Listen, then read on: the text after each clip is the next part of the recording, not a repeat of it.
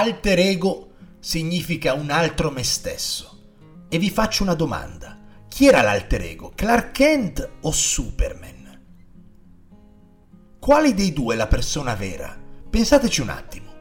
Tutto quello che vi serve è dentro di voi, ce lo abbiamo già, ma non riusciamo sovente a tirarlo fuori. E parliamo di questo nell'episodio 62 di Libri per il Successo, un podcast di Davide Mastro Simone, che sono io e mi trovate solo su LinkedIn o sul sito www.libriperilsuccesso.com. Prendiamo spunto dal libro L'effetto alter ego di Todd Herman. Ma prima i saluti.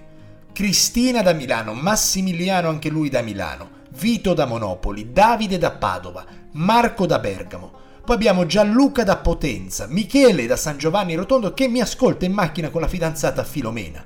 Marco da Peschiera, poi c'è Serge da Roma, Felice dalla Svizzera, Marjan da Milano, Luca da Milano, Stefano da Trento, Valeria da Catania, Cristel da Milano, Santiago da Pioltello, Luigi e Flavia da Catania entrambi, Eros da Venezia, Francisco dall'Argentina, Simone da Milano, Roberto dalla Polonia, Jacopo da Arona, Francesco da Morano Calabro e Maria Silvia da Torino.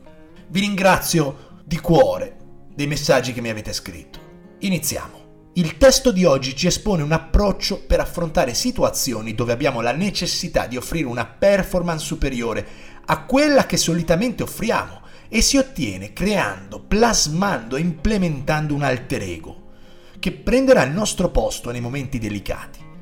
A volte ci troviamo dinanzi a momenti dove vorreste che qualcun altro entrasse in scena al posto vostro e risolvesse i problemi, le situazioni complicate. Quel qualcun altro possiamo crearlo nella nostra mente. Vi ricordate quando eravamo bambini si giocava a fare supereroi, ci si sentiva invincibili? Ecco, quella sensazione può essere ripescata, rispolverata e utilizzata anche da adulti. Ce lo spiega Todd Herman, che è un coach. Lui allena atleti professionisti, gente di alto livello, businessmen, li aiuta a creare un mindset preciso per superare appunto gli ostacoli. E il suo libro espone questo concetto nelle sue forme pratiche. Non è una questione di fake it until you make it, questa frase in auge in molti contesti di crescita personale, che vuol dire fingi qualcosa fino a che riesci a farla. È una cosa autentica questa. L'obiettivo è annullare le ombre che abbiamo nella mente irradiarle della luce che proviene dalla miglior versione di noi stessi. Quindi come trovarla, come attivarla e che benefici può darci. Io parlo per esperienza personale. In molte occasioni sono arrivato a sfiorare il successo in diversi ambiti, ma poi in quel momento dove potevo cogliere i frutti di tutto il lavoro svolto mi fermavo, anzi mi cagavo addosso e non mi sentivo adeguato per ricevere quel dono. E infatti il libro spiega quali sono essenzialmente le tre ragioni nascoste, le tre forze che controllano la vostra vita. E queste forze impediscono quell'ultimo passo che fa la differenza tra uno che riesce a creare la sua realtà rispetto a una persona che si ferma appena prima. La sindrome dell'impostore. Investi tantissimo tempo, sforzi, sacrifici a lavorare al tuo obiettivo, a diventare così bravo in quello che fai, così unico, e stai toccando con mano quello che era il tuo sogno, e inizi a pensare che sia un errore il fatto di essere così vicino. Ti senti come se stessi mentendo, che non è il tuo posto, che non te lo meriti, perché pensi di essere un impostore e questa sindrome ti blocca, ti trattiene, pertanto smetti di sforzarti, di lavorare duro, getti la spugna e torni per una scelta tua nella mediocrità, nella zona di comfort. Lo preferisce più facile. Appena smetti di credere di meritarlo, poi la vita ti dà quello che chiedi. E la grande differenza a volte tra chi ce la fa e chi no è proprio questa, sentire di meritarsi qualcosa. La seconda forza che controlla le nostre vite e impedisce la nostra realizzazione sono i traumi passati. Tutti abbiamo un nemico dentro di noi che ci dice che è tutta colpa nostra, insidia i nostri pensieri con paure, angosce e insicurezze e ci dice che quello che è successo in passato succederà anche in futuro, ma non è così. Se abbiamo fatto degli errori possiamo imparare e crescere, ma questo parassita. Invece, ci dice no, farai gli stessi errori anche nel futuro, Prendiamo una decisione e poi cominciamo a pentirci di averla presa. Sentiamo una forte ansia in un lavoro, in una relazione sentimentale, familiare. Quel nemico ci trattiene dal tagliare i ponti. Quel passato, quel trauma ci impedisce dal cercare la nostra felicità. Voi non siete i vostri traumi. La vita non sono quegli anni che avete vissuto, ma sono quelli che vi mancano da vivere. Il nostro passato non è un elemento limitante, ma è il carburante che vi spinge verso il futuro. Non ascoltate la mente che vi parla, quei pensieri non sono vostri, ve l'ho detto tante volte. La mente si sostiene sul passato e sul futuro. Paradossalmente il suo sport preferito è inondarci di angoscia inesistente per cose che non sono ancora accadute o per altre che sono già successe. In nessuno dei casi potete farci nulla. Usate i traumi del passato come l'arma segreta nascosta che vi aiuta a ricordare che c'è da andare avanti quando tutti gli altri mollano. L'ultima forza che ci controlla è la narrativa tribale, ci dice Todd Herman, ovvero tutte quelle storie, menzogne che vi siete o che vi hanno raccontato su cosa la gente come voi può fare o non fare. La paura di perdere la nostra identità ci fa abbandonare i nostri sogni. Perché non siete ricchi allora non potete fare certe cose. Perché siete di un paesello allora non potete andare a vivere a New York perché nella vostra famiglia ci sono sempre state delusioni o drammi, quindi non potete essere felici. Non ci mischiamo con gente di classi sociali diverse, perché non appartengono alla nostra, o schifiamo chi è diverso, chi è di un altro paese. La tribù, limitata nelle sue tradizioni e usanze, ci incatena a fare quello che si è sempre fatto, senza rompere le regole. Abbiamo paura di sfidare questa narrativa, queste conversazioni mentali non ho la laurea, non posso fare certe cose. Pensate che gli uomini più ricchi del mondo, fondatori di imprese colossali, in tantissimi casi non hanno studiato all'università. Le stesse cose che tu puoi imparare all'università oggi le trovi su internet. Tanto che le più grandi istituzioni del mondo i corsi li offrono gratuiti. Sempre più istituzioni lo fanno. Se vuoi imparare a programmare anche se hai studiato lettere, oggi puoi farlo. È vero, ti mancherà un pezzo di carta per dimostrarlo, ma puoi diventare più bravo di uno che quel pezzo di carta ce l'ha. La conoscenza è alla portata di tutti, la differenza la fa come la usi. Una cosa importante, questi tre fattori stanno dentro di te, nascosti nel profondo, non è facile cambiarli. C'è da lavorare ogni giorno sulle parole che scegliete, sui pensieri che accettate di far entrare nella vostra mente. Se riconoscete dei pensieri che appartengono a queste tre categorie, sbatteteli subito fuori dalla vostra testa e rimpiazzateli con un pensiero opposto. E a causa di questi fattori facciamo cilecca nei momenti più importanti.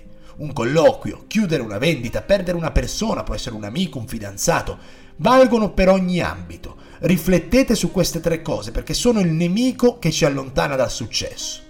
E qui entra in gioco il meccanismo di Todd Herman, perché lui sa quanto sia difficile liberarsi da queste forze. E allora quando il gioco si fa duro non siete voi a entrare in campo, ma il vostro alter ego. Questo non è un processo per evitare le sfide e le difficoltà della vita. Quelle ci sono e ci saranno sempre, ma si tratta di trovare un aiuto dentro di voi per affrontarle. Recentemente ho sentito un'intervista di Kobe Bryant. Parlava appunto di questo, del suo alter ego, il Black Mamba. Lui decise che era importante dividere la sua vita personale con quella professionale d'atleta dell'NBA. Una cosa era Kobe a casa, l'altra era Kobe in pista. E dopo aver visto Kill Bill, dove Uma Thurman interpretava un'assassina conosciuta come Black Mamba, e investigando gli attributi di questo serpente, decise di vestirsi di quest'alter ego, un rettile senza emozioni, con solo la vittoria in testa, un assassino nella pista di basket. Quando entrava in campo, quando si allenava, quando era ora di andare in scena, questo schiacciava un bottone e diventava il Black Mamba e Kobe Bryant rimaneva fuori. Questo nome, questo alter ego diventò parte della sua identità quando praticava il suo sport. Questo in un'intervista ha detto che prima di alcune partite fondamentali ascoltava la musica di Halloween, il film horror, costantemente, la metteva in loop, la musica di Michael Myers. Andatevela a sentire la colonna sonora, angosciante, poi capite con che mindset affrontava le partite, era un killer. In tutti i comics i supereroi hanno un alter ego. Per rispondere alla domanda posta all'inizio del podcast, Clark Kent era l'alter ego di Superman e non al contrario. Superman voleva passare inosservato, quindi prese le sembianze di questo ragazzo Clark Kent, un po' impacciato, molto timido, quindi stava lontano dai radar. E la stessa cosa succede a noi, siamo già Superman, ma spesso scegliamo di metterci gli occhiali di Clark Kent, perché abbiamo paura, siamo ansiosi, insicuri. Abbiamo passato così tanto tempo con gli occhialini che ci siamo dimenticati di essere Superman che è quello che ci serve per cambiare la nostra vita. E ogni supereroe ha una storia, un obiettivo, un'etica, dei principi, una visione e un superpotere. Questo alter ego va creato da zero, c'è da lavorarci su mentalmente. Che tipo di persona volete diventare quando schiacciate il bottone che vi permette di trasformarvi? Chi è l'alter ego? Che superpotere possiede? Quando deve entrare in gioco? C'è da capire quali sono le vostre debolezze, quali sono i vostri punti di forza e capire innanzitutto dove e quando vi serve un alter ego, in che contesti. Le principali aree sono quelle professionali e personali. Potreste essere un feroce manager spietato sul lavoro, ma quando andate a casa schiacciate il bottone e diventate il papà o la mamma più amorevole e paziente del mondo. Per esempio, nel mio lavoro mi trasformo. Non ho paura di parlare con le persone, di negoziare con loro. Schiaccio il bottone comincio a vedere le cose in modo diverso e soprattutto a comportarmi in modo diverso. Nel mio caso specifico, conoscere il linguaggio del corpo e alcune tecniche di comunicazione verbale e non verbale diventano il mio superpotere. Non lo uso sempre, solo quando mi serve. Devo per forza di cose entrare in un particolare stato mentale che mi permette di usarlo, perché ho bisogno di concentrarmi, di prepararmi, di stare molto attento e questo mi porta a realizzare dei piccoli miracoli. Io mi preparo tanto per le mie riunioni, per i miei eventi, in modo meticoloso. Uso e scelgo certi abiti, un paio di scarpe precise, un orologio per certe occasioni. Cambia il mio tono della voce, cambia la mia postura. Si fa retta, aperta, ho fiducia in me stesso e anche se vado a prendere un caffè al bar prima di una riunione io sono già in quelle vesti.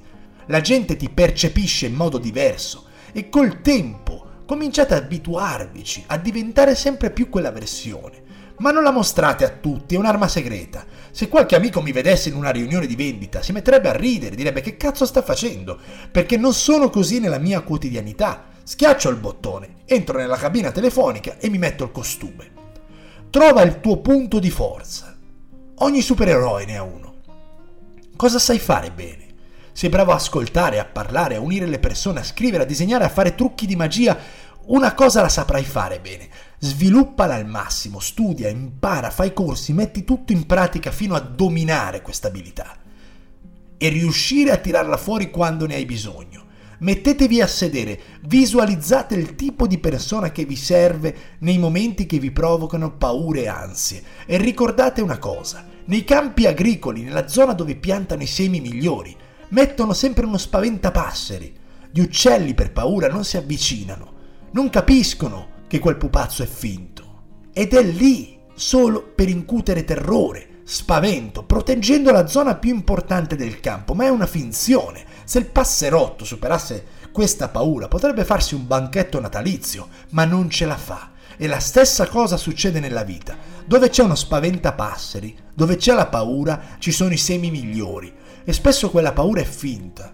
E quando sentiamo questi blocchi, queste ansie, queste insicurezze che ci tengono lontani da quel fazzoletto di terra, è proprio lì che dobbiamo andare. E se non riusciamo ad arrivarci con le nostre forze, c'è da mandare il nostro alter ego, quella versione di noi stessi che avete visualizzato, preparato, plasmato. E non rinunciatevi, create un'identità nuova che vi permetta di superare le vostre paure.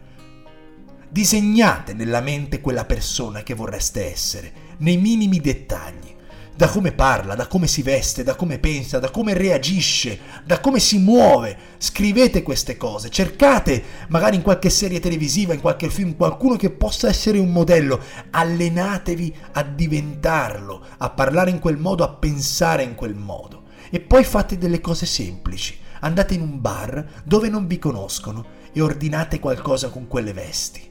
Andate in un supermercato a fare la spesa in quelle vesti allenatevi a indossarle, in momenti normali, perché arriverà poi il momento dove ci sarà da schiacciare il bottone e diventare quella versione, perché abbiamo una vita sola, Non rinunciate a mangiare i semi all'ombra dello spaventapasseri, perché sta nella vostra testa, non è reale. Provateci. Grazie.